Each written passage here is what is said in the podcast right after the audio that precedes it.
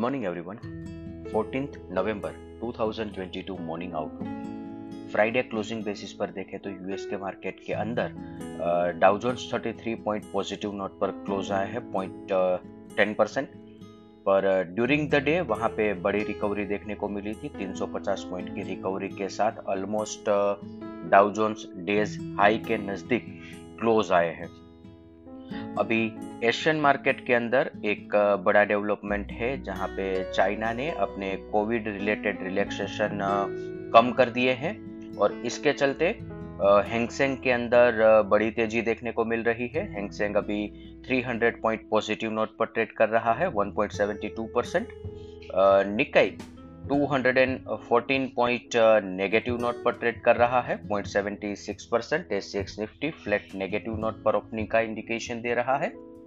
Other asset class देखें तो Brent crude 96.82 USD INR 80.50 India 10 year bond yield 7.30 US 10 year bond yield 3.91 dollar index 106.73 gold 1761 F I I F N O cues देखे तो Friday के trading session के बाद F I I ने index net long position 62 percent पर increase कर लिया है, जो प्रीवियस ट्रेडिंग सेशन में 53 परसेंट पर था। तो एक बड़ी तेज़ी इंडेक्स पर देखी जा रही है।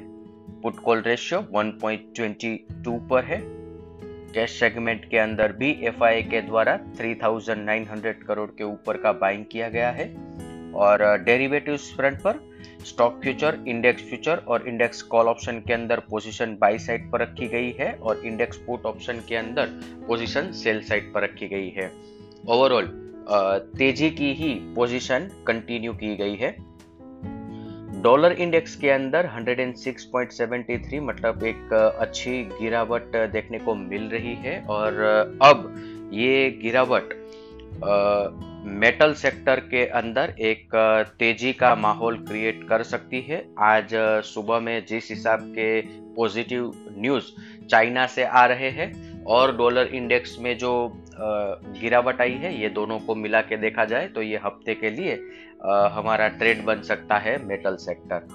आज के ट्रेडिंग सेशन के लिए इंडेक्स के प्रस्पेक्टिव से देखें तो निफ्टी स्पॉट नीचे की तरफ़ 18,210, 18,260 ये एक सपोर्ट जोन रहेगा और ये लेवल के आसपास मार्केट के अंदर एक बाइंग इमर्ज होना चाहिए।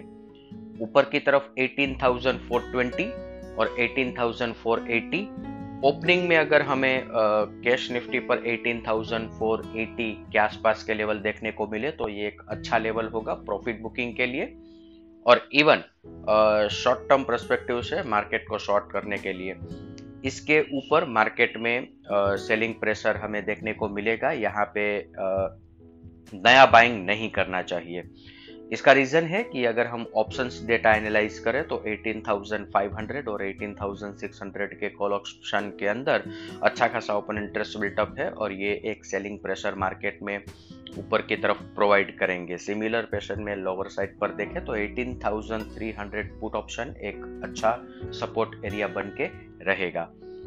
बैंक निफ्टी की बात करें तो एक तेज़ी बैंक निफ्टी के अंदर हमें कंटिन्यूएशन में देखने को मिल सकती है। नीचे की तरफ़ 41,910 ये एक अच्छा सपोर्ट बन के रहेगा और ऊपर में 42,500 एक रेजिस्टेंस एरिया बन के रहेगा।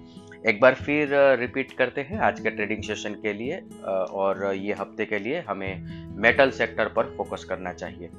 इसके साथ ही आज का मॉर्निंग गाइड हम कंक्लूड करेंगे। Thank you